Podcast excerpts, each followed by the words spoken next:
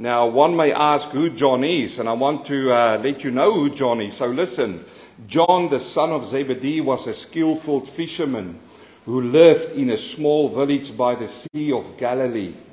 He worked hard to provide for his family and had a reputation as an experienced and dedicated fisherman. One day, while fishing with his brother James, Jesus approached them and called them to him to follow him, saying, Come, follow me, and I will make you fishers of men. Without hesitation, John and James left their fishing nets and followed Jesus, embarking on a journey that would change their lives forever. And John spent time with Jesus. He witnessed the countless miracles and heard profound teachings, which included teachings about repentance, forgiveness, and the importance of a personal relationship with God. He, um, this touched his soul. He saw Jesus heal the sick, raise the dead, and demonstrate God's love in tangible ways. John also saw Jesus' deep compassion for people and his unwavering faith for God. Through his interaction with Jesus, John understood that Jesus was not just a great teacher or a miracle worker, but the Son of God, the promised Messiah. He recognized that Jesus fulfilled the prophecies in Scripture, and he came to believe that Jesus was the Savior of the world. Hallelujah. One of the most significant moments in John's life was when he witnessed Jesus' crucifixion on the cross. He stood at the foot of the cross. Uh, John saw Jesus' selfless sacrifice, his selfless sacrifice and love for humanity. He witnessed Jesus' willingness to lay down his life for the sins of the world. How wonderful is that? After Jesus' resurrection, he experienced the joy and the wonder of seeing Jesus alive again and realized that Jesus had conquered death and sin. John's life was transformed. He became a fervent follower of Jesus, dedicating his life to spreading the message of God's love and forgiveness. He traveled far and wide preaching the gospel and baptizing new believers in the name of Jesus. John's transformation was evident to those around him. His family and his friends and fellow fishermen noticed the change in his character and witnessed the power of his testimony.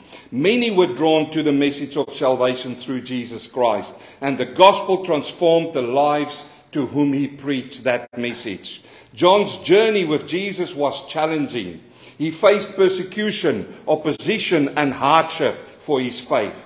He was imprisoned, he was beaten, and he was exiled for his unwavering commitment to Jesus. However, through it all, John remained steadfast in his faith, leaning on Jesus' promises.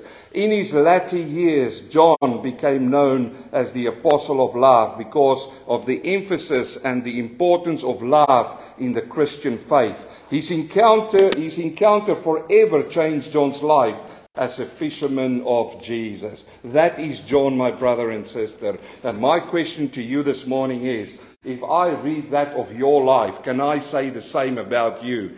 Have you got unfavoring favor and love and faith in the Lord Jesus Christ? Can somebody at your deathbed say this about you? If we have a funeral about you and people stand up and they say that, can they say that you came to a point in your life when you met the master of the universe, the King of kings and the Lord of lords, and that you submitted your life to him and you started to live a life in his favor? How wonderful is the gospel of the heaven of Christ. Amen. Now we see this John and we know that he is the apostle of love. Not only because he was so close to Jesus, but if you read through the, the gospel according to John, if you read through that gospel, you will see that there is one thing, one thing that comes out, and that's the love of God. If you read through this letter, you will find, I, taste, I, ask you to go and do that. Open up the first letter of John and take a, a, a, a, marker, a yellow marker, and go and mark all the times that you find the word love in these letters. So this is the apostle of love, and the biggest love he can show us is to share to us the gospel of Jesus Christ. I want to talk to you about what he said. He was so close to Jesus that he calls him the word of life. I wonder, my friend, if you are so close to the word of life as John was this morning. That's the only thing that matters in the whole world is your relationship with the Son of God, with the Son of Man. If you open up in the Gospels, his whole purpose for writing the Gospel of John is to introduce you to the Son of God. Who knows that God has got a son? Can you show me? And who knows that son? It's not knowing that God has got a son, but it's to know that son and to have a personal relationship with the Son of God. How privileged are we as children of God? How privileged are you who come into this place this morning that you can have a relationship with the Son of the living God? Listen to me. I don't think you understand what I'm saying. You can have a relationship, not with a religion, not with a person upon the face of this earth. The church's name means nothing. This is Kingsway Carrum Downs. It's going to wash away in eternity. But the name of the Son of God will stand forever. Come on, let's give the Lord a hand in this place. Hallelujah. That's the only name that I can bring you today. And that's the Son of God. He names him the Word of Life. And we're going to see his encounter that he had with the living Christ. Now, when you open up and you ask John, why do you write this? We first want to go to John chapter 20, verse 30. Why did you write the gospel? And by the way, when you open up in your Bible to that gospel, it's not John's gospel. It is the gospel according to John. According to means a lot. He writes the gospel of Jesus Christ. And he writes here in John 20, verse 30, and he says, And truly, Jesus did many other signs in the presence of his disciples, which are not written in this book.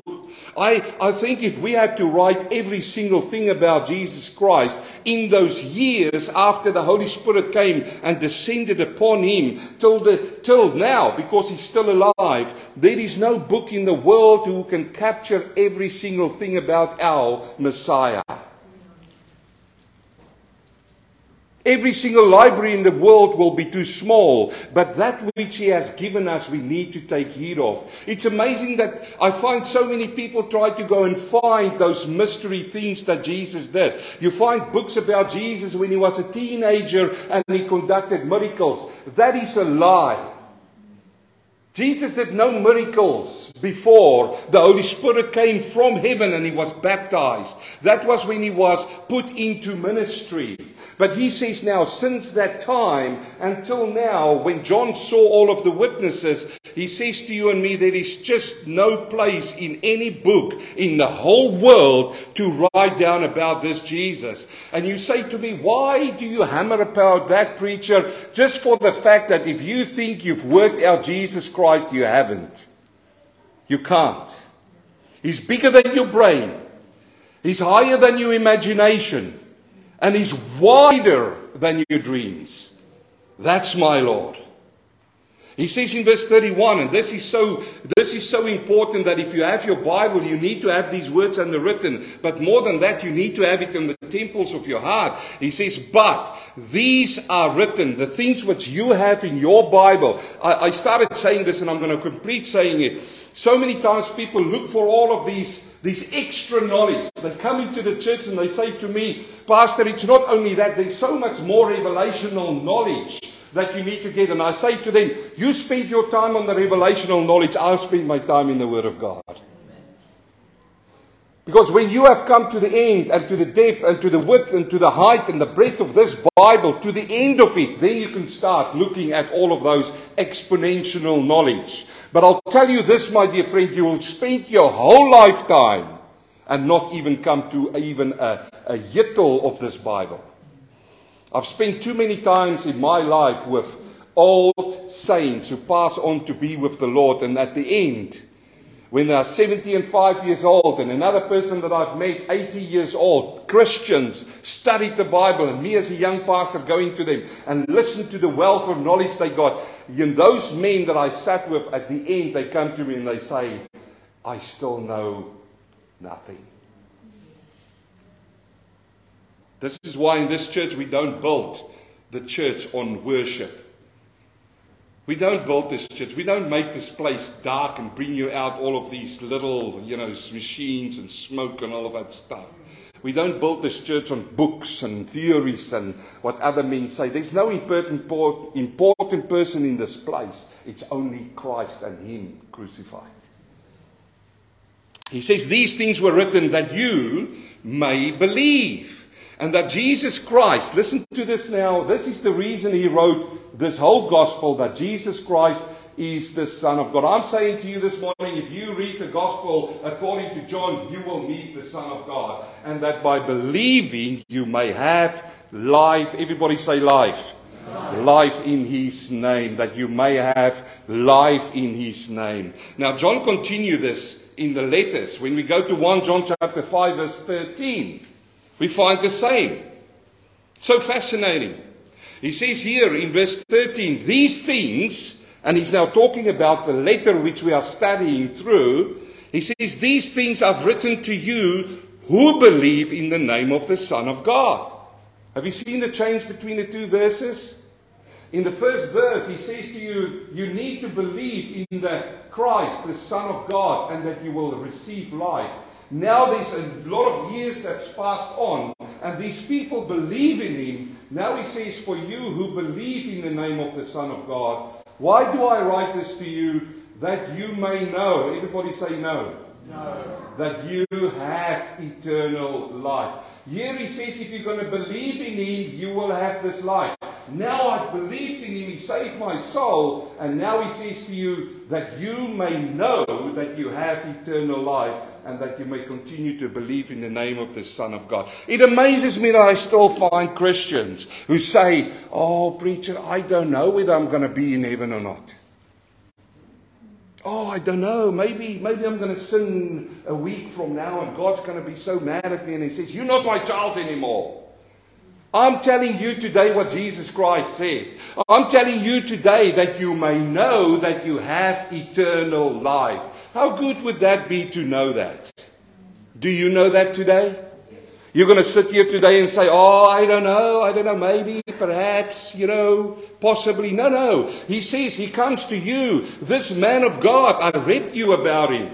John, who spent his whole life with him, he testifies to you and to me today. He says, I am writing these things to you so that you today, Trish, you can know, David, you can know, John, you can know today, you can know today that you have eternal life. This is why, brothers and sisters, this doesn't bother me, a death house a funeral home. I come in here and I say, This is a beautiful building. And I thank God for this facility, which He built brand new for this church. Other people spend their money so that we can have church here. And there's yet still people who won't come to this building because it's a funeral home. Then you are afraid of death. Brothers and sisters, if you know you have eternal life, you will not be afraid of death. Death, where is your sting? Hallelujah. Yes, my sister. Hallelujah. You see, John introduced to us the most important person that you must meet in your entire life. And it's not your husband, by the way. It's not your wife. I've seen people over the years who, who, who worship the feet or wherever their wife walks, their wife is number one in their lives. No, no. You will meet the most important person. And listen how I put it to you. I didn't say the most important church, the most important religion. I don't care who you belong to. But if you don't belong to the Son of God, you've got a problem.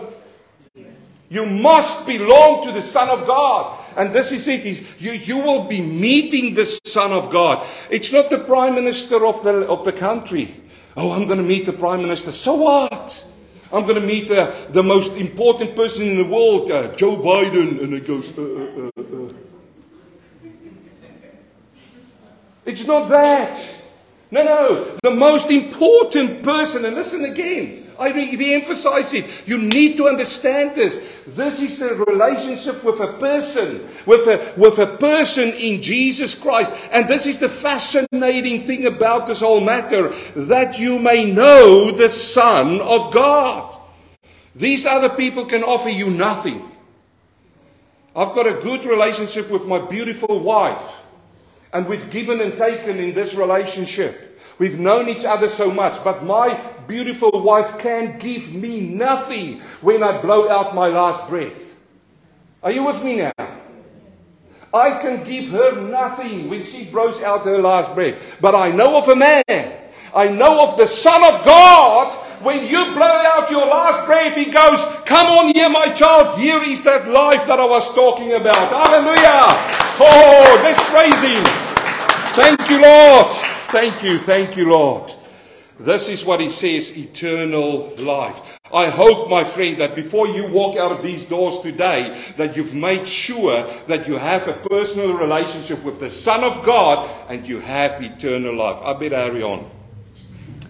Now, look at this now. And John emphasizes his fact here in 1 John chapter 5, verse 20. He writes this to us because John found a real person in a fake world. Do you know that we are living in a fake world? You know, people who say they are real are actually not real. And the biggest disappointment is if you've spent time in a relationship with them and at the end you find out they are not real. Is that a disappointment or what? And we live in that. And I see how people will fall down in front of politicians, and politicians stands there and say, "Oh yeah, we, we're going to do this if you vote for us, and we're going to give you this money if you vote for us, and we're going to give you a washing machine if you vote for me. I'm going to give you a fridge, and a, I'm going to give you a voucher if you vote for me." But all of those people are fake. There's nothing realness in this. And in the midst of all of this fakeness, here comes one that John says is real. He's the real deal.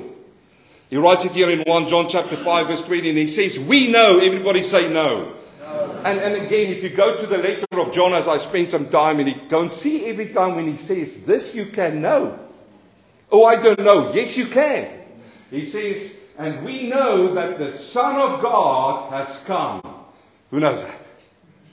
Amen. The Son of God has come. And what has he done? He has given us understanding. Whoa, what's going on here now? My brother said that, you know, his life didn't save us. What saved us? The cross. The cross is the center of our teaching. His life didn't save us. So I'm standing back now and say, what is that life mean to me then? Here John comes and he says, he lived his life Listen to this now. So that you may have understanding about the Son of God. He's not going to leave you an orphan. He's not going to leave you over to these false teachers, these so proclaimed prophets and apostles. Don't listen to them. They will tell you fake stuff. He is the one who's coming and He's giving you understanding. If you want to understand what this is all about, I will tell you one thing you need to do. You need to read this book.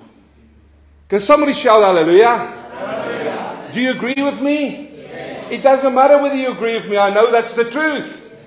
This is the truth. The understanding comes from the Word of God. And this is what he says right here now. He says, The Son of Man has come and has given us understanding. Everybody say understanding. understanding. The question is then of what? That we may know. Everybody say no. No, know what? That we may know Him. I wonder, my friend, this morning if you know Him. I wonder if you know Him. Now, listen to me. I read clearly. This is in English to make it easy for us. It did not say that we may know of Him. But some people put it in there. Oh, I know of Jesus. And you want me to show you how I can see whether you know him or you know of him? I look into your lifestyle. Your life will tell me whether you know him or not, not what you say. I better hurry on. Do you want me to hurry on? He says that we may know him who is true And we are in him. Everybody say in. We are in him who is true, in his son, Jesus Christ. This is the true God and eternal life. I thank you. This is so fantastic. This is the true God. We are seeking the true God. Since you were born, since the day that you were born, there was this emptiness inside of you. You were born in sin. Did you know that? Oh, but preacher, you know, here is my little photo when I was a baby. Isn't that beautiful? Cutie, cutie, cute. Look at the chucky cheeks. well, I look at you now and you're a grown man and a grown woman, isn't it? Oh, but I was so innocent. They know you were not. Oh, but look at me. I was an angel. No, you're not. You were born in rebellion. You were born as a sinner. You know what I see in that little photo there? I see a dead baby. Wait a minute. You want to tell me that I'm dead? I'm telling you that if you haven't come to Jesus Christ and met the Son of God, the Bible says in Ephesians chapter 2 verse 1 that you are dead. You're a corpse walking around. I'm not talking about your physical body, I'm talking about your spiritual body. So the question, my friend, this morning is Are you alive or are you dead? Oh, look at me. I'm the party animal. When I go into our group, everybody invite me. They say, Here is the group, and then we need the party guy. Yeah, I'm the party guy. No, no. If you haven't met Jesus Christ, your Lord and your Savior, you are dead. You're a walking corpse. You're a zombie. You walk without thinking. Now, now John says here that this is the true God. You see, in a world of fakeness, in a world where people run after fakeness and they spend their whole effort and time and everything on fakeness, he comes in this verse and he says, This is the true God and eternal life. I wonder, my friend, if you have eternal life this morning. You say, but you just said in a minute or so ago that you may know you have it. Yes, I did, but only you and God and the Holy Spirit will know. And that's the most important thing in your life. Before you walk out of these doors, make sure, make sure that you've got a relationship with the Son of God. Your church attendance won't get you there. Your nice words won't get you there. The list of friends you've got won't get you there. But there's only one who will get you there. He, sta- he, you know, he sits with them. He sits with his disciples. And, and they come to him and they say, Jesus, you've got to go away. And, and they say, we don't know where you are going there in the book of John. And he turns to them and he says to them, you know where I'm going. He says these words to them. He says, I am the way, the truth, and the life. No one, everybody say no one. No one, no one comes to the Father except can you say accept? accept? Through me. What does the word accept means? That's the only one. I don't know what it means, but I'm just going to use that. so here we go now. John gives us two ways that we know the real true Son. There's two ways. One is a physical way, and one is a spiritual way. The physical way we find in our study, 1 John chapter 1 verse 1. Listen to this now and understand that while I'm reading to you, this is the John, that fisherman that I gave you in the beginning of the sermon, telling you and me this is what he experienced physically. He says, that which was born from the beginning, which we have heard, which we have seen with our eyes which we have looked upon and our hands have handled concerning the word of life. Everybody say word of life. Word of life. See what it means to him? This is a person. This is another title for Jesus. In verse 2 he says, The life was manifested and we have seen and bear witness and declare to you that eternal life which was with the Father and was manifested to us, that which we have seen and heard and declared to you, that you also may have fellowship with us. And truly our fellowship is with the Father and with His Son, Jesus Christ. And these things we write to you that your joy may be full. I want you to see there's reasons why he wrote that down. First of all, he says that we can have fellowship with one another. I tell you today, brother and sister, if you haven't got a personal relationship with the Son of God, then you and I can't have fellowship. You, we can't have fellowship. I can't call you a brother. It's amazing in churches When a person walks through that door, there's, a, door, there's an amazing thing happening. As soon as you walk over there, they go, brother. I don't know whether you're a brother. You can only become a brother if you've got a relationship with the Son of God. Apart from that, you're a walking corpse. I'm so sorry if I offend you today, and I hope I do offend you today. But you're a walking corpse. How can I call a walking corpse a brother? You say, but you want to come into the circle of the brethren. No, we're not the brethren. No, no. You come to the Son of God and you start a personal relationship with the Son of God. And guess what's going to happen? Ephesians chapter 1, verse 13 and 14. The Holy Spirit is going to take your poor soul and He's going to baptize you into the body of Christ. And now we can give the Lord a hand. Hallelujah. Come on, tell me, tell me, does that excite you when you hear that? The moment, listen to me, the moment He baptized you into the body, bang, now you're a brother and a sister. Now we have fellowship. He says, I write these things to you because I've met this amazing man, the Son of God, so that we can have fellowship. And here, here comes the clinger now. He says, and our fellowship is with the Father and his Son.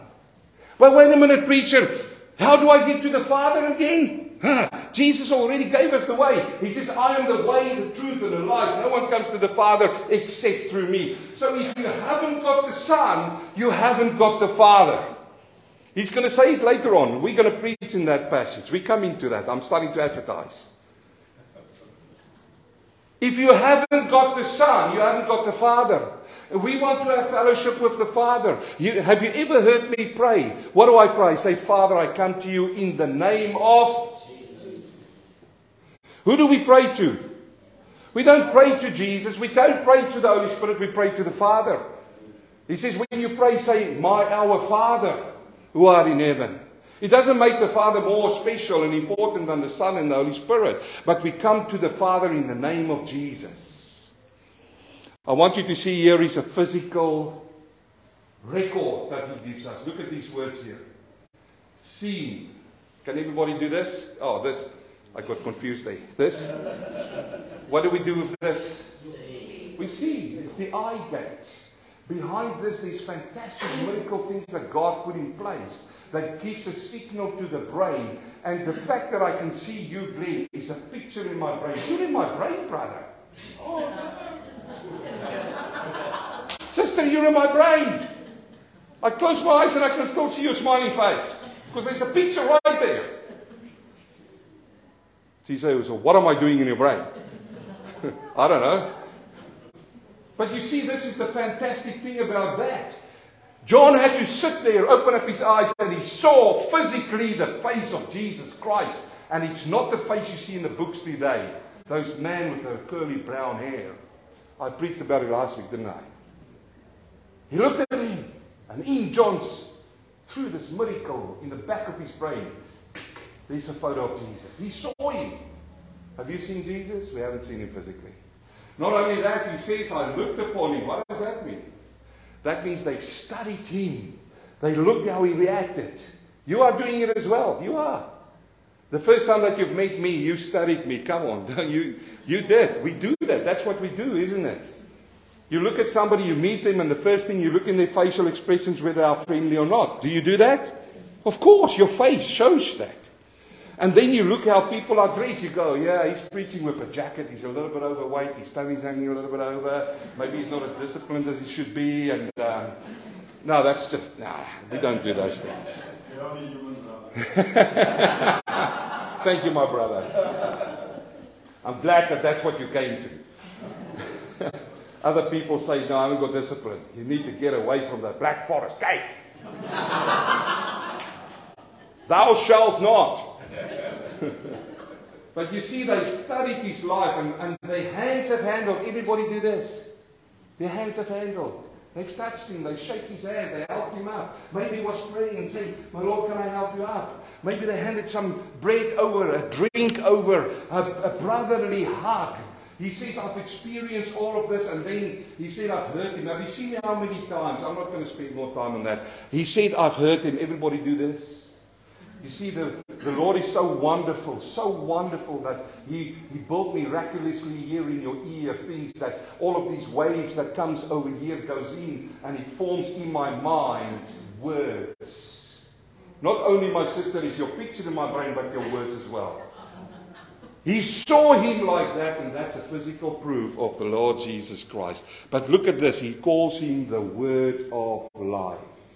The Word of Life. I wanted to take you quickly to a place where I understand he came to this. We find it in John chapter 1, verse 1. In this verse, he says, In the beginning was the Word. And the Word was? And the Word was? You see, there's not a small little A in there.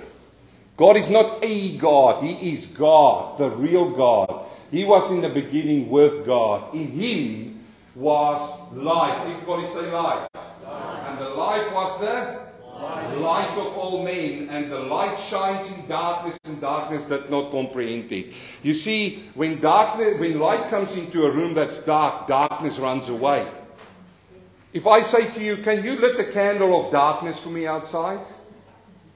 and we bring a candle of darkness into this place, will the whole place go dark? No. So, what is darkness? Darkness is the absence of light. What is a darkened and a hardened heart of a sinner? The absence of light. You, you say to me, How can I have a relationship with the Son of God? You bring light in. And now I'm telling you that He is that light. No, no, not me. The Bible is. You bring the light into your life and he will shine as bright. And these, this is how we found it. The word is light. The word of life. I find it very, very beautiful when John says this. In John uh, 1 chapter 14, he says, And that word, which is life, which is eternal life, which is the light, became flesh. It is like a light came into a dark world when Jesus was born. And he became flesh. Everybody say flesh. flesh. This is the same flesh that John saw. This is the same flesh that John heard. This is the same flesh that he handled and looked upon. He says that became flesh and dwelt amongst us. And we beheld his glory, the glory as the only begotten Father, full of grace and truth. Full of grace. Jesus was full of grace and truth. Now, John was so concerned when he wrote this letter to those people. So concerned. Because in the first century already there was a dullness coming into the church. And may I tell you that there is a dullness in churches today. People don't seek the Son of God anymore. I wonder, my friend, this morning if you are still seeking Him. Oh, but I've got a relationship with Him. I know. But I'm just seeing and seeing how you handle your physical relationships with your husband or your wife or your children. I, am just looking at that and I see how you neglect them. Then I wonder if you are neglecting your relationship with the Son of God. This is not something you tick in a box. Some Christians live like that. Do you know? Oh, I'm born again now. I'm going to heaven and that's it. I'm never going to read the Bible. I'm never going to pray. I'm just going to sit here because I'm born again. I've got a relationship with the Son of God. I wonder how you neglect that relationship. Did you know that this morning, when you was fast asleep, he was sitting on the side of your bed, watching over you? Did you know that he gave angels a command to watch over you? Did you know that? Have you ever gone to him? And by the way, we don't worship angels here. Have you ever gone to Him and say, Thank you, Lord? When you open up your eyes in the morning and you go, what is the first thing that comes into your mind? Oh, yeah, it's another terrible day. Oh, goodness. Oh, that I've got to work at that problems with this child and problems with that and better doing. and by the time you get into the kitchen, people can see where the problem is. It's on your face. Am I offending you? I hope so.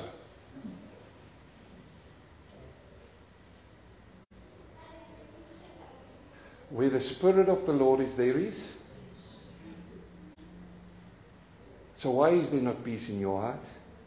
Maybe you are, neglecting your relationship with the Son of God.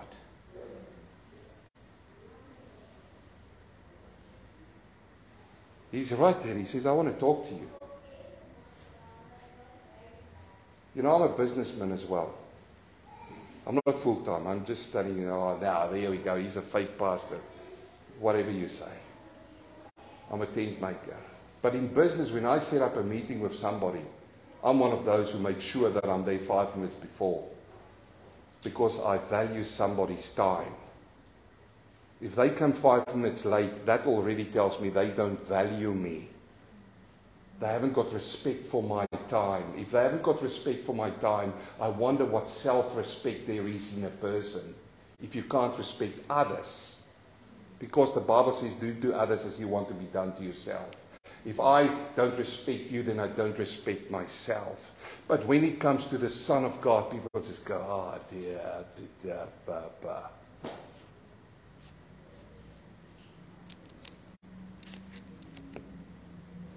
Let's get real here.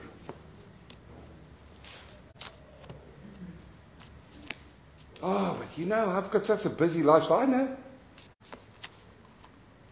But I'm the one who's giving you the strength and the power to get through your day. Have you noticed?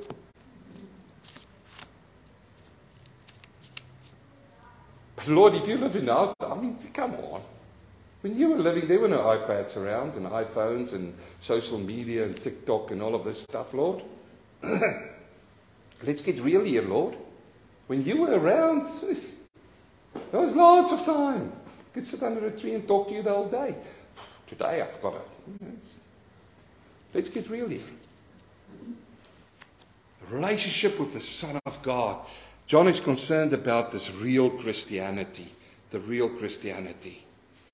The fact that I looked at my watch means nothing. now, for him, it was more important that we have a spiritual experience with Jesus Christ. This is what I want to come to, and I'm going to end with this. In 1 John chapter 1 verse 3, look at him writing this. He says, That which we have seen and heard, we declare it to you. We tell you about this.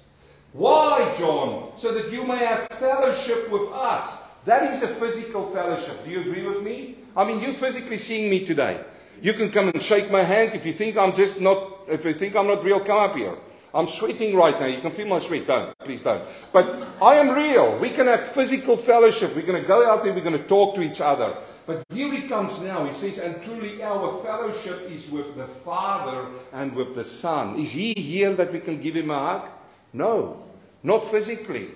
Now he goes into the spiritual. He says there's a physical fellowship and there's a spiritual fellowship. How do we become into this fellowship in a spiritual way? There's only one way. Everybody say one way. One way. Only one way.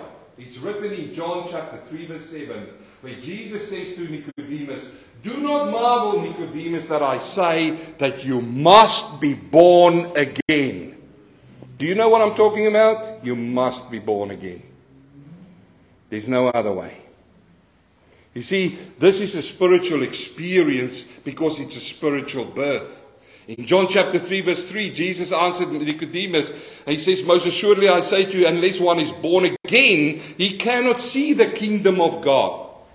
Nicodemus said to him, How can a man be born when he's old? Can he enter into his mother's womb and be born? Come on, Jesus, understand this. But Jesus said, No, Nicodemus, you don't understand. Most assuredly, I say to you, unless one is born of water, physical birth, and a spiritual birth, he cannot enter the kingdom of God. He's a walking corpse. That which is born of the flesh is flesh, and that which is born of the spirit is spirit. And I want to show you now one of my most favorite verses in the Bible. The whole Bible is important to me, but this is one of my favorite. He says here in John chapter 1, verse 12, But as many as received him, say received, received. as received him, to them he gave the right to become children of God, to those who believe in his name, who were born not of blood, not of the will of the flesh, nor the will of man, but of God. You sit here today and you say to me, Preacher, you are really hitting my heart with those words. You are really passionate about it. But you know what? I'm going to give it five years from now, and then I will come to the Lord and I will say, I will be born again. I'm telling to you, it won't happen. The Spirit of the Lord comes to you and He knocks on you. And today is the day. Today is the day. Not when you decide, I gave my heart to the Lord. No, you can't give your heart to the Lord. Oh, but I gave it to. No, no, you can't. He came to you. It wasn't your will. It was when the time the Holy Spirit came to you and said to you in that little church down there in Carrum Downs that you know that you haven't got a relationship with the Son of God and you need to come to the cross and you need to repent of your sin and come and submit to Him that you can come into this relationship. Only then you will be born of God. Of God. You see, why do I go on about it? Because go and do that this afternoon in the whole letter, the first letter, seven times, John referenced this birth. In 1 John chapter 2, verse 29, practices righteousness in born of God. 1 John chapter 3, verse 9, whoever has been born of God. And then he continues on to say, because he has been born of God. 1 John chapter 4, verse 7, beloved, uh, everyone who loves is born of God. Uh, 1 John chapter 5 verse 1. Whoever believes that Jesus is the Christ is born of God. 1 John chapter 5 verse 4. Whatever is born of God overcomes the world. 1 John chapter 5 verse 18. We know that whoever is born of God. I'm telling you today that it is important that you understand that you need to be born of God. I'm sounding like a broken record, but that is what it is. You say, why do you hit that thing so many times? Because Jesus did it, because John did it, and I can turn now to the book of Peter. I can turn now to James, and everything comes back to the same thing. You say, okay, so what do you know? So what do you do now that you know, experienced him? What shall we do? Am I reading that right?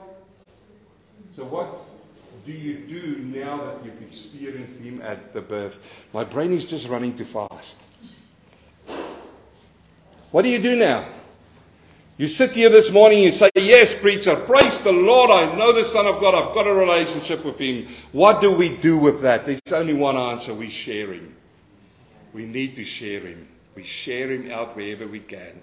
I'll give you two more scriptures and then we'll pray. 1 John chapter 1, verse 3. That which we have seen, we declare to you. Everybody say declare. declare. If you have a relationship with the most important person in the world, Jesus Christ, the Son of God, you would want to tell everybody about it, wouldn't you? I want to know. He says, We declare to you that we have fellowship because by declaring Him to people, you get a deeper fellowship with people. 1 John chapter 1 verse 5 This is the message which we have heard from him and declare it to you that God is light and in him there is no darkness at all. There's two ways that we declare him. Sorry, I said the last two scripture verses. I've got another two. There's two ways that we share Jesus. One, by the words we speak. We can speak the words. Proverbs 18, verse 21. And may I just say, that the Word of Faith movement has misused this verse so terribly. Proverbs 18, verse 21 says, Death and life are in the power of the tongue, and those who love it will eat its fruit. You know what some people they say? They say, Oh, you're sick. We will just come and speak life over you. That ain't true, sorry. If you your whole life believe that, I'm so sorry to disappoint you today. Are you offended by that? I hope so. Because if you're offended by that, maybe you can go and study it. This means that if I preach the gospel, what does it bring? Life. Hallelujah. You know, your children, if you've got your child and every time your child comes around and they say, ah, oh, you dumb. Don't worry, you're just dumb. Parents, ah, no, you're terrible. Shut up, you're terrible, you're dumb. Just go and sit in the corner. Oh, you wouldn't know. Those words carry something. It takes confidence away. It brings death. So, word, it lies in your tongue, uh, life and death. But here I want to use it. It says here, death and life is in the power of the tongue, and you will eat the fruit of it. I've got another scripture jumping up in my mind. If you open up in Isaiah chapter 1, verse 18, he says, Though your sins were like red like scarlet and like crimson, I will wash it whiter than snow and whiter than wool. And then he goes on to the next verse. He says, Those who are obedient will eat the fruit of the land. Obedience comes through the speaking of words, and followed, secondly, and finally, by the life you live. I say, you say to me, what do we do that we know this? I say to you, we share it. John shared it to us. He wrote to us in the book the words which he spoke. He went all around the world preaching the gospel. What did it bring? Life. Life. It brought life. The second thing, you can look into the life of John. I've read it to you at the beginning of the service. I gave you his life, whole life. And you can look at his whole life and the testimony people around him. They said that John, who was the fisherman, and the John, who is the apostle, there's a difference. We look into his life now and we can see there's been a change because he's got a relationship with the Son of God. 1 John chapter 1 verse 6, he writes it himself. He says, if we say we have fellowship with him and we walk, everybody say walk. Walk. We're going to hear about that in a couple of weeks. But if we walk in darkness, that's your lifestyle. We lie and we do not practice the truth. We are challenged today to move beyond the mere knowledge of, of, of just knowing about Jesus, but to have a personal relationship with the Son of God. I just want to pray before, brother. Just, just, just, I'll get to you. Just give me a few minutes. I want you to think. I want to ask you a question and then I'm going to pray and then I'll listen to what you want to say, brother. Be real this morning. Have you got a relationship with the Son of God? Now, listen to me clearly. If you want to grow in that relationship with the Son of God, go and read before next week, because I'm going to preach about it again next week, go and read the gospel according to John, because he's going to introduce you. And you're going to meet in that gospel the Son of God. If you want to meet the Son of Man, which is the same person, go and read the gospel according to Luke. Yeah? If you want to meet the King, go read uh, the book of uh, Matthew. If you want to see the action Jesus, go and read Mark. But I want to, Uh, this morning, I just want to come closer to the Son of God. Would you? Do you want to come like me closer to Him? I just want to say at the end of this, I wanted to put it up and I forgot. I, I should have done that. It's the ABC of being saved. First of all, you acknowledge that you're a sinner. That's the A. This morning, if you sit here and you acknowledge that Jesus is Lord, that's what you acknowledge and that you need a Savior. If you're sitting here today and you don't know the Lord, you say, maybe I don't know, preacher. Nobody needs to know about it, just you and God. I ask you today to come to Him. I ask you. Why are you sitting here and why is the Holy Spirit prompting upon your heart today? First, you acknowledge Him. He is Lord. You acknowledge that He has been risen from the grave. And then you acknowledge that you're a sinner. You were born a sinner. Don't come and tell me how good you are. I can tell you in a few moments how, how you are not good. I'm not going to do that because you're going to be offended and don't like me anymore. But then, once you realize you're a sinner, you confess your sin to the Lord Jesus Christ, not to man. He will forgive you your sin. And then you receive Him. You say, Lord, please save my soul. Would you do that this morning? It's over to you and the Lord. Let's pray, and then I'm going to listen to my brother. Heavenly Father, I thank you so much this morning for your word. And Father, I must, that, I must confess today, Lord, your word is living and it's alive and it's powerful. And I don't want to preach anything but your word. And I thank you, Lord, that your word, I could have seen it, Lord, your spirit is in this place. I can see, Lord, in people's faces that your Spirit did work in hearts this morning, and I thank you for that, Lord. It's not because of my preaching, nothing, Lord. It's because of the power of the Word of God.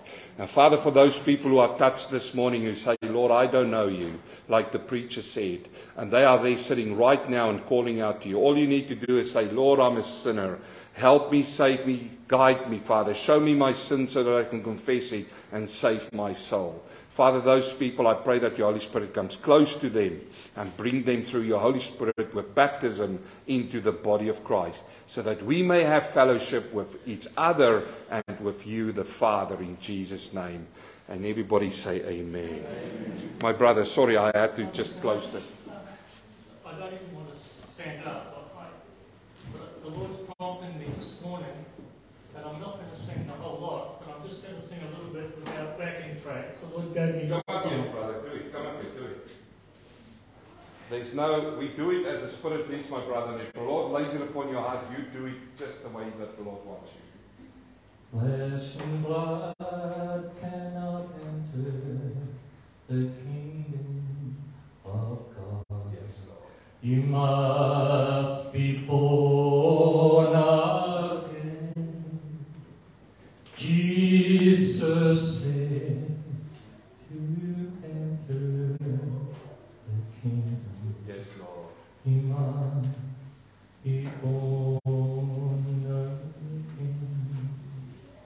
That which is born